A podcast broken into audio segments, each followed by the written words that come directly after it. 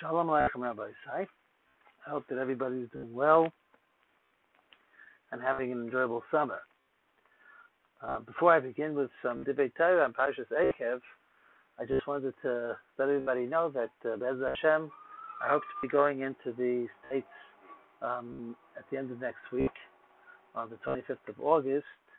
Um, I hope to arrive at Thursday morning in America in the, in the early morning and uh, I should be in the tri-state area until Tuesday afternoon, then making my way to Baltimore until Thursday morning, where I'll be returning back to Hashem Teretz Yisrael. Uh, I don't have a telephone number yet that I can be reached at. Uh, I hope to have it before I uh, send out a podcast for next week. If not, then uh, if anybody wants, they can try to be in touch with me by email at mmygoldman at gmail.com and uh, I'll get back to the person uh, who contacts me uh, through email. I'm looking forward to seeing everybody at Hashem, and uh, you know, looking forward to being in touch. Okay, Parshas Eikev. Parshas Eikev is where Moshe Rabbeinu continues Sefer Dvarim, preparing Klal Yisrael before Moshe Rabbeinu's Petira. He's going to give over the reins to Yeshua, and Klal Yisrael is going to go into Israel. So there's all different types of things that Moshe Rabbeinu tells Klal Yisrael one of the things that the, that the Parsha tells us in the beginning of Parshas Eikev, that Moshe Rabbeinu first of all tells them in the beginning of Perek Ches, all the mitzvahs that you're getting today, Tishman, Masais, you should make sure to keep them, and that they should live and, and, multiply and be happy in the land and inherit the land that was promised to our forefathers, Eretz Yisrael. But then Moshe Rabbeinu says, "Zacharta kol and you should make sure to remember the entire path the whole path and the whole journey that Hakadosh Baruch Hu took you through in the Midbar over the last 40 years. And remember every stage of the of the journey. Now, there are things that Hakadosh Baruch Hu did, in order, in order to afflict you, and to test you, to know what's going on inside your hearts. If you're ready to keep his Torah and his mitzvahs or not? Is it just based on convenience and comfort that that's where you're ready to serve Hashem? Or are you ready to be here 100% regardless of what the situation is going to be? Hashem gave you different affliction, and you were hungry, you didn't have food. And Kadosh Baruch Hu took care of that and gave you the man for 40 years. This man, which you, nothing, you knew nothing about, and your forefathers knew nothing about this new uh, this new thing called man that came down from Shemaim, the manna diacha. The whole purpose of this man being given to you for these 40 years and not to have regular food was to let you know it's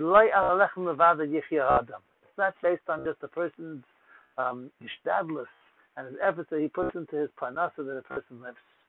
He al kol not just for the bread that a person lives. He al kol matzah Hashem adam. So whether a person is going to be able to live and to be able to be sustained, it's all dependent on what a Hu decides. It's not based on our input whatsoever.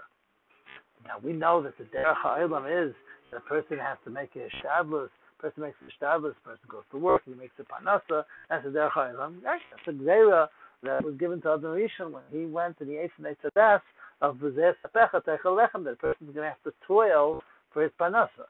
But the actual panas itself, or the person gets it, is not dependent on the toiling. The the panas the person gets is what Hakadosh Baruch Hu says. Al Hashem yichya adam. But the derech that the world has to do that is through this toiling. When Hakadosh Baruch Hu decides that in any point the person can get it without the toiling, the person can get it. It's because everything is decided al pi Hashem yichya adam. That's why Hakadosh Baruch Hu gave uh, these 40 years for us to be able to understand you're being basically taken away from all physical existence. You're in a midbar, you're in a desert, without any any any type of uh, things to keep you comfortable, and you'll you could see that for those 40 years, everything will be taken care of for you. The food you'll have, like the pasuk continues, your clothing didn't get worn out, and your feet didn't get hurt from the walking in the midbar, Zabam Shana, walking through the midbar, everything you were taken care of. Like others, that they had the and the clouds that those of the of the divine clouds of the cloud Yisrael, which protected them from the heat, and the Amud Eish, which showed them the way to go, it lit up for them how to go. They were taken care of 100% without any physical um, uh, setup. They will be taken care of, uh, of with their with their physical needs 100%. Why? Hashem It's based on Hashem's decision whether a person has his parnasa. There's a story that they bring down from from the Dov Schwartz. There was once a young man, uh, in Lake in uh, in America, not after I don't think it was Lakewood in America. This person didn't, uh, you know, wasn't making ends meet. He was learning Torah for quite a few years, and he decided that in order to be able to support his family, that he's going to do a little bit of real estate on the side. So he learned to, he learned about real estate, and he was trying to get an opportunity. And he met up with this very, very wealthy kid that had this tremendously, uh, you know, very, very wealthy. And he tells him, "Listen, I'm looking. You know, I heard you're. You know, I know that you're in real estate. Talking about things. If you can find me a building that has 150 apartments inside, I need for some reason I need a building with 150 apartments, then I'll take care of you. You know, very, very well. You know, you'll get a you'll get a cut of 150 thousand dollars. Wow, 150 thousand dollars cut for doing that. So you know, this is a real opportunity and it's Alex we will use it. So I Started to do all different types of things to try to be able to do it. And after a month's work, finally he came up with something and he, and he got it. He called this guy up and tells him on the phone, and he meets up with him and he tells him this, you know, have a deal, and, they, and they're, they're going through, go through with the deal. And this guy, the the wealthy person, is not is not coming through at all with anything as far as you know, uh, you know, talking about the money that he's promising him. He goes to the you know, at one point he just confronts him directly and says, you know, didn't we have a deal? And the guy denies the whole thing. He told me never was that such a thing. I know you're getting this from, you're imagining, you know, so on and so forth. The person's like, you know, really upset, really, really disappointed because, you know, and just like, okay, so we're not going to go through the deal, but you promised me this amount of money. No, I never said such a thing. And he was so upset about it that he started to confide in one of his friends his friend hearing the whole story said listen, I, you know, I don't know, it sounds like a pretty good case that you have over here. Why don't you go to a Din Go to a bed, go to the Torah, argue it out with him. Maybe you can get him to have to give you the money. So he says, yeah, but I don't have anything written down. There's nothing documented over here. I was, it was just a, you know, gentleman's agreement between each other. We made it up. So you know, yeah, I think you still could go to Desdin. I think you still go to Din Torah. So he says, you know, maybe should also speak it over with the Rebbe, with the Mashgiach. So he goes to speak over with his uh, mashgiach. And he tells him, listen, by right, you really have every source in the world to go to the inter. He made up something with you, he told you that, and, you, and he wasn't willing to come through with that. You have every right in the world to go to the inter and argue that out with him. But if you ask me, I, I, I might have another right to see you. But you have to be holding on a madrega to be able to do this. If you come to a clarity and you're able to realize that every single bit of your panasa only comes from HaKadosh Baruch Hu, the pasuk says over here,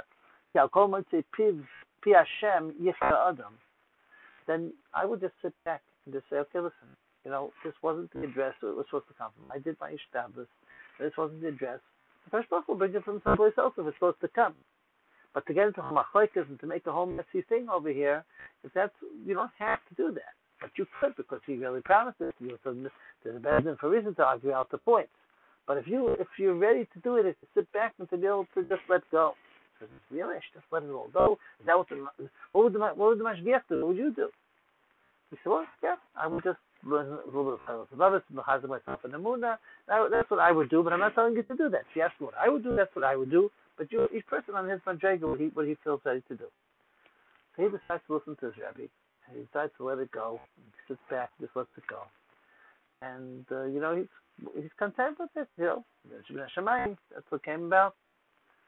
I think maybe less than 24 hours later, he gets a phone call from from his friend, his friend, a different friend that's uh, also involved with real estate, and he met up with uh, this person, another person that desperately needs a building with 150 apartments. And I know that you're working in real estate right now. I decided to connect him with you, give him a call. This guy, before he goes to call this this man, before he goes to call the the, the you know the person, he Baruch and says, "Listen, I went through so much bushes, so much difficulty here. Please don't let this be an embarrassment for me and, and, and difficult for me to get into machlekes over here. If it's in Shemayim, let it go through." So he goes ahead and pulls the person, and they meet up together. And 24 hours later, the deal was done. Now, the, this person was so touched by the fact that everything was so efficient that this young real estate agent did something, did everything so efficiently and so quickly. Says, you know what? I want to give, show you my accursed Akaras for the treatment you gave me over here. I want to give you a cut of four hundred fifty thousand dollars. In other words, he, could have fought in Bezdin. Maybe he would have gotten one hundred and fifty.